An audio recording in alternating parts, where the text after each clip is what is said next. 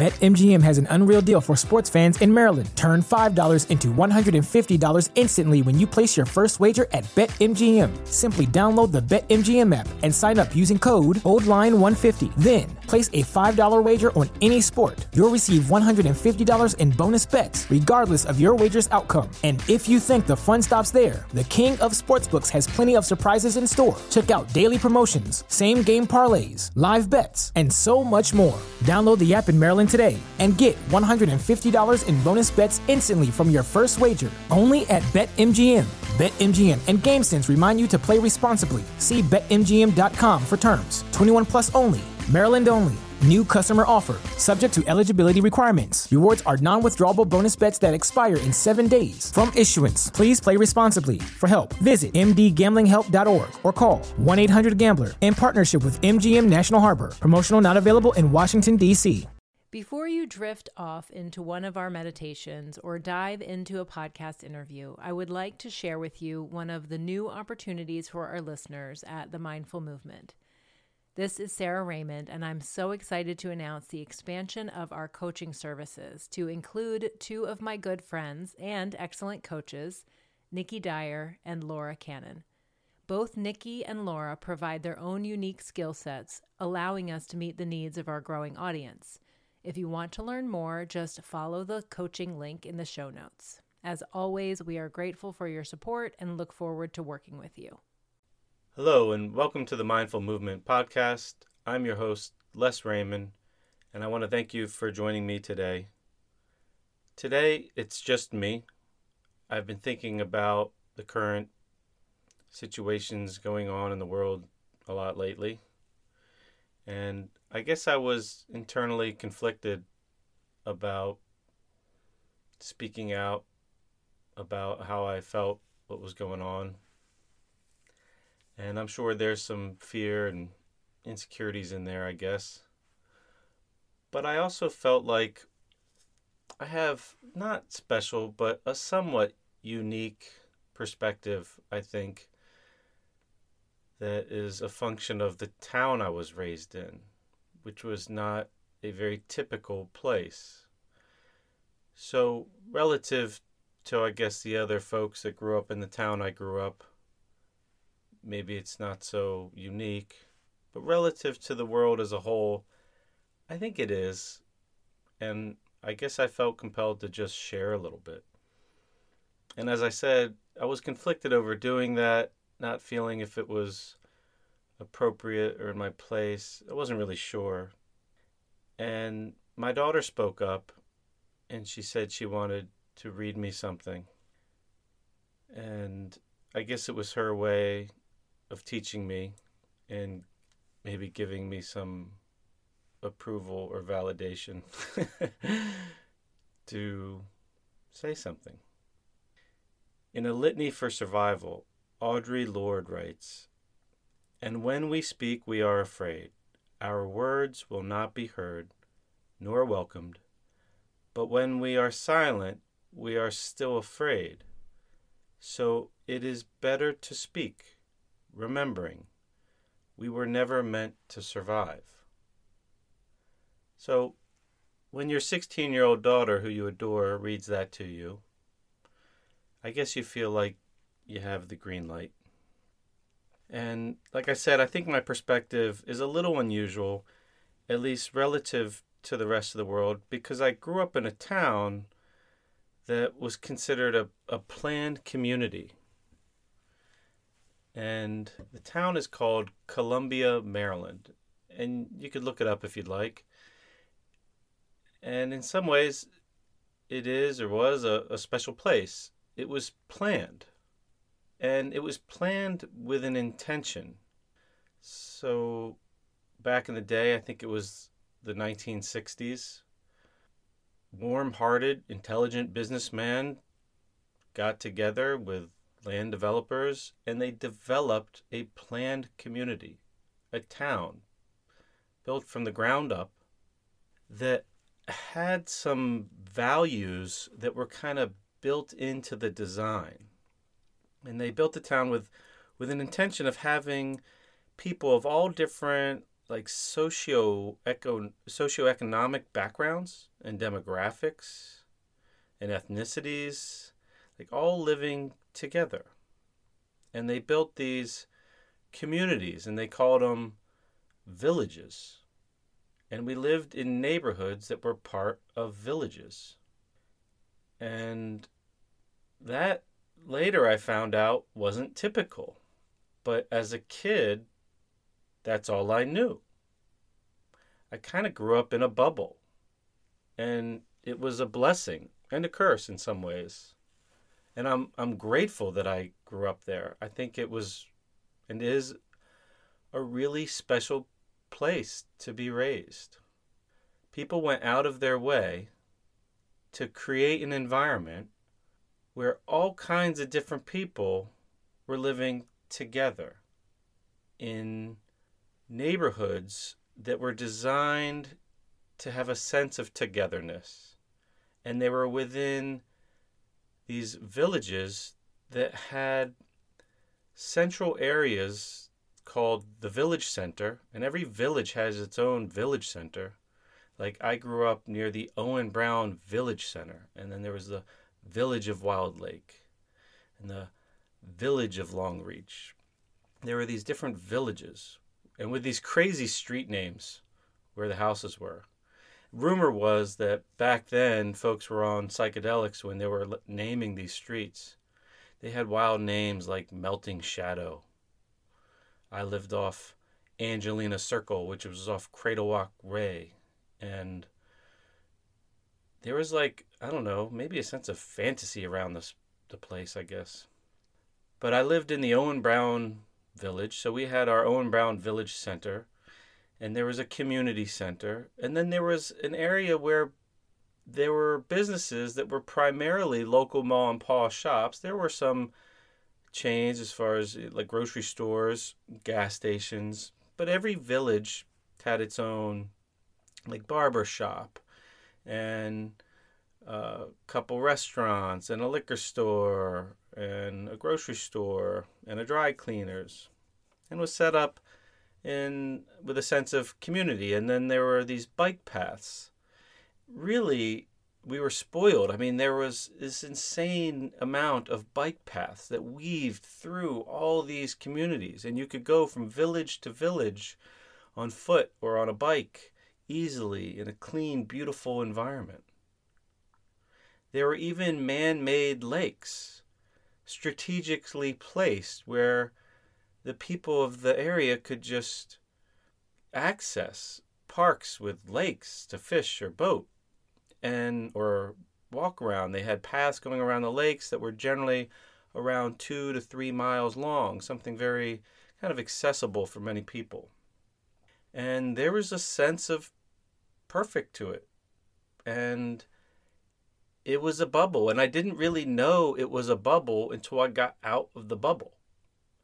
Back then, we didn't have social media and we didn't have the internet. And the flow of information was a lot different than it is today. We only really, you know, we were influenced by the people that were close to us, our local community. You were influenced by your family and your friends, and your friends' parents, and your coaches, and your teachers and your school administrators.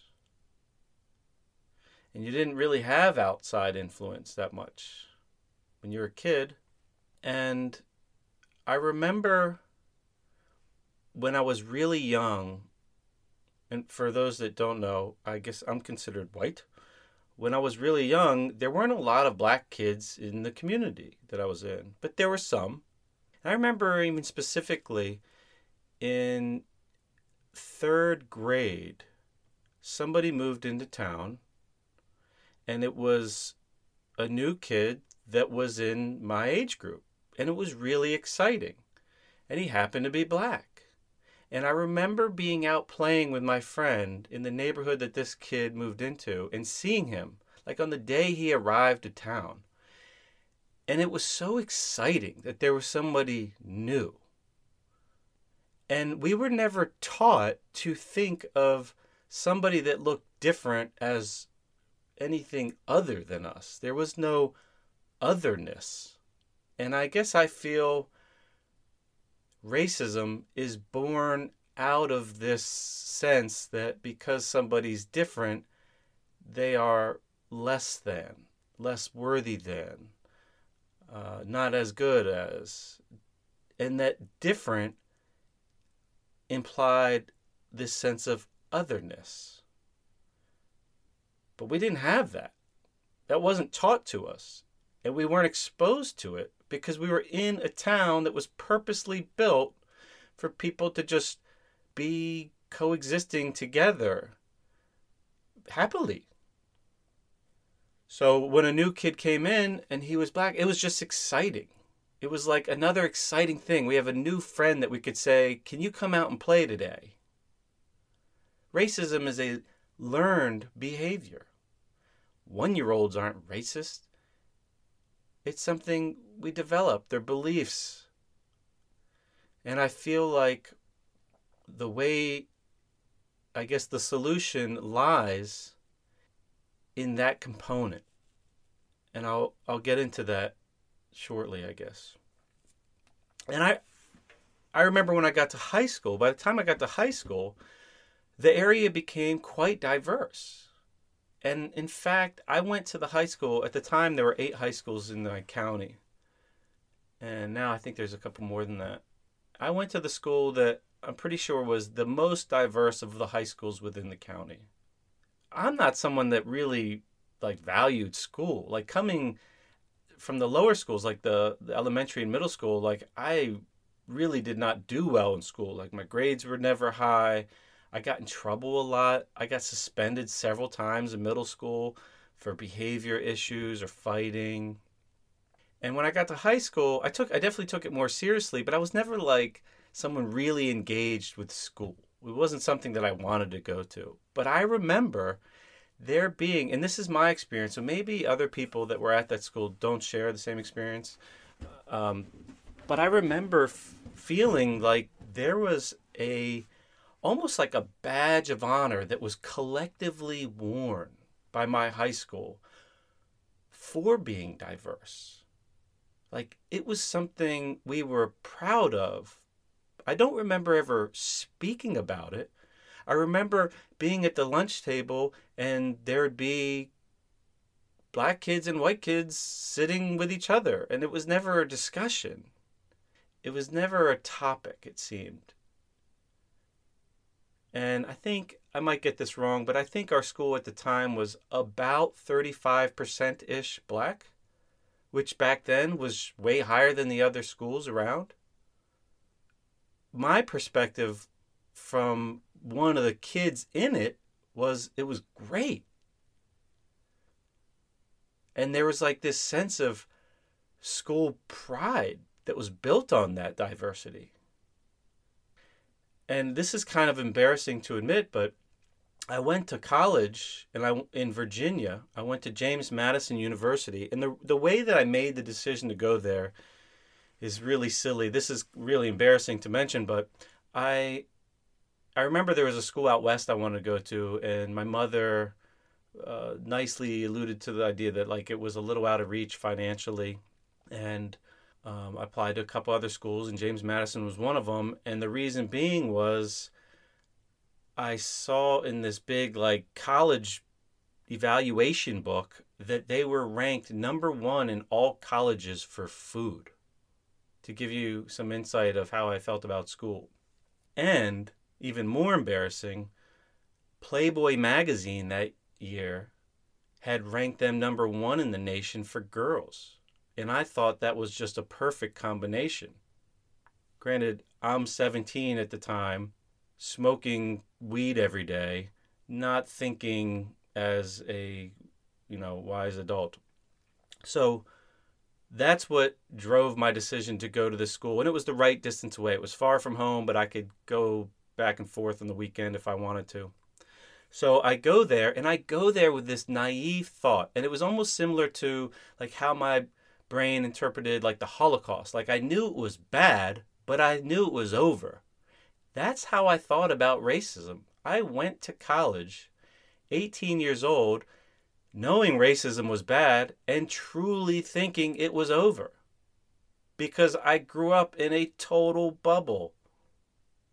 And it was eye opening. And in fact, one of my first papers in English when I got to college was on that topic. It became very obvious when I got to this town racism was not over. And it kind of blew me away. So that's the context around, I guess, my perspective and how I was raised. I was raised in a community where people went out of their way to make it a non issue. And you didn't have outside information. Like kids today, it doesn't really matter what their local community is because they're going to be influenced by their environment, and their environment extends to the whole world because of the flow of information. Now, something I've noticed recently that has been, I just don't know exactly what to think of it. Um, I'll give you an example. I was on a Facebook group, on a Facebook page for Group I'm in, and it was for a company, a very reputable company, and one of their, I guess, one of their community members, which is, I guess, in some way a customer of theirs, asked them to make a stand about racism or their or anti-racism, I guess.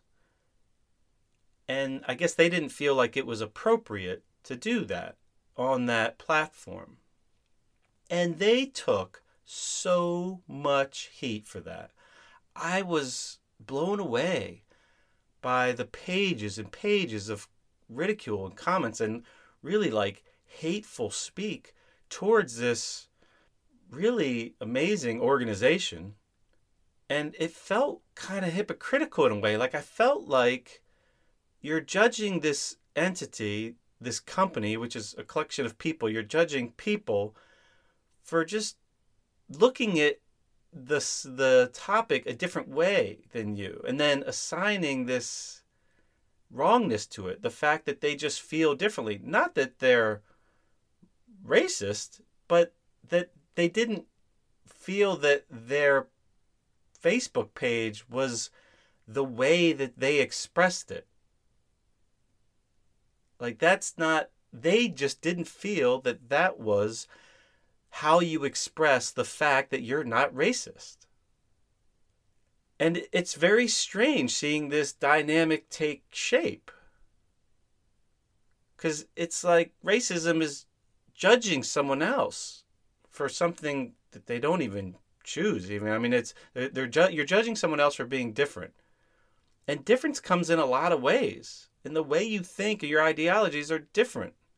Like, if people on the left are going to judge everyone on the right for being, like, have a different thoughts and beliefs, that doesn't solve anything. And if people on the right are just going to judge everyone on the left for being different, that's not a good formula. That's not a good solution for progress for the human race. I guess I just don't see that that's where the battle of racism is won.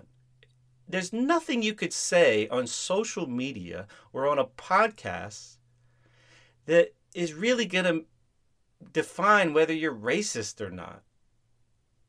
Like, you could be totally racist and go out of your way to say things to make you sound like you're not. Racism is something that's dealt on the front line, the way that you engage with a person that is different. When you see someone that's different than you and you don't see it as other, when you see someone that's different than you and you see yourself in them and you see them in you and you see them as beauty and you see them as just as beautiful as anyone else. And it doesn't matter what you say out of your words because it shows, it radiates off your skin and in the smile of your your face and in your eyes. And it's your willingness to serve that as person as you would serve anyone else. When you truly believe that there is no separation, that person is you. You are them. There is no other. Sure, there's different. Thank God there's different. It would suck if there wasn't different. Letting the line dissolve that creates otherness. One relationship at a time. Seeing yourself in others. Being compassionate for those people. Holding empathy for those people. For people that are different. I don't want to say the war, but the fight. The fight for letting racism dissolve for the future of our species lies in how we truly believe about a different person. When we see the light inside them as being the same as the light inside us. It's not what you say on your Facebook page or your Instagram or your podcast or your YouTube video. It's what you don't have to say when you're in relationship with someone, when they're in front of you, and there's no question in their mind of how your heart holds space for them, the same as it holds for anybody. I hope I'm not being inappropriate, and I hope I'm not offending anybody. I guess I feel like we need to give everybody space to look at this their own way and be okay with other people feeling differently about how they go about expressing how they feel. We do not have a burden just because you have some kind of platform to express something the way other people want you to express it. If you're getting upset at somebody because they're choosing a different vehicle to express their beliefs. That's not about them. That's about you. You're upset and you're projecting that on some other entity or collection of people. And that's not where the solution lies. That's just causing more noise.